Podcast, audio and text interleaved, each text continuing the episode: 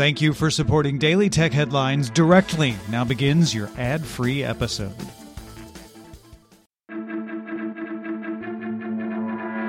This is the Sunday Science Supplement for December 19th. I'm Dr. Nikki Ackermans, and today we are going to break down one of the science headlines of the week. Last Thursday, we talked about SpaceX launching NASA's Imaging X-ray Polarimetry Explorer satellite, or IXPE. It's the first satellite able to measure cosmic X-ray polarization from neutron stars and black holes.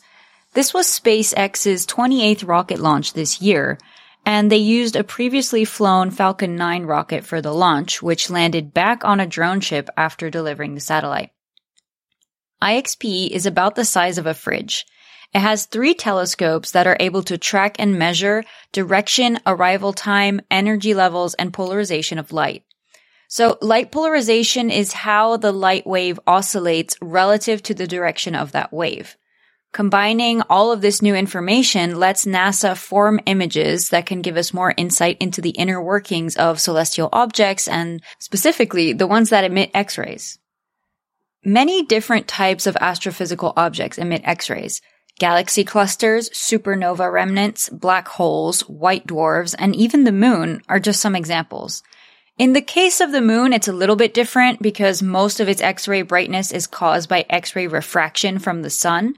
But in most other instances, X-rays are often caused by gas clouds colliding with each other and heating up to ridiculously hot temperatures to the order of about 10 to the 7th power Kelvin, which is 1,800,000 degrees Fahrenheit. So this extremely hot gas then emits X-rays that hopefully will get picked up by IXPE.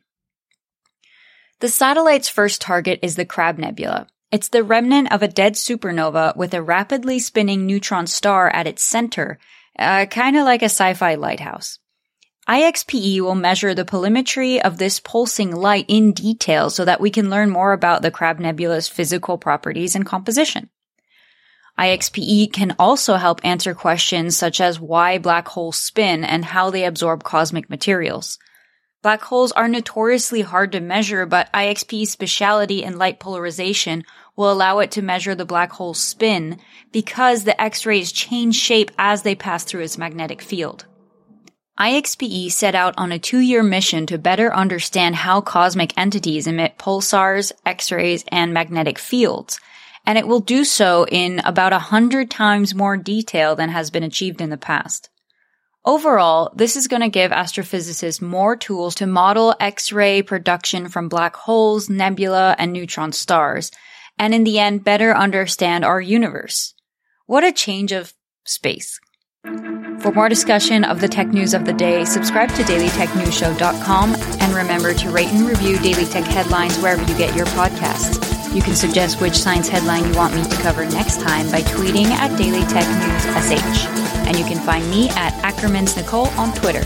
Happy holidays and thanks for listening. We'll talk to you next time in the new year.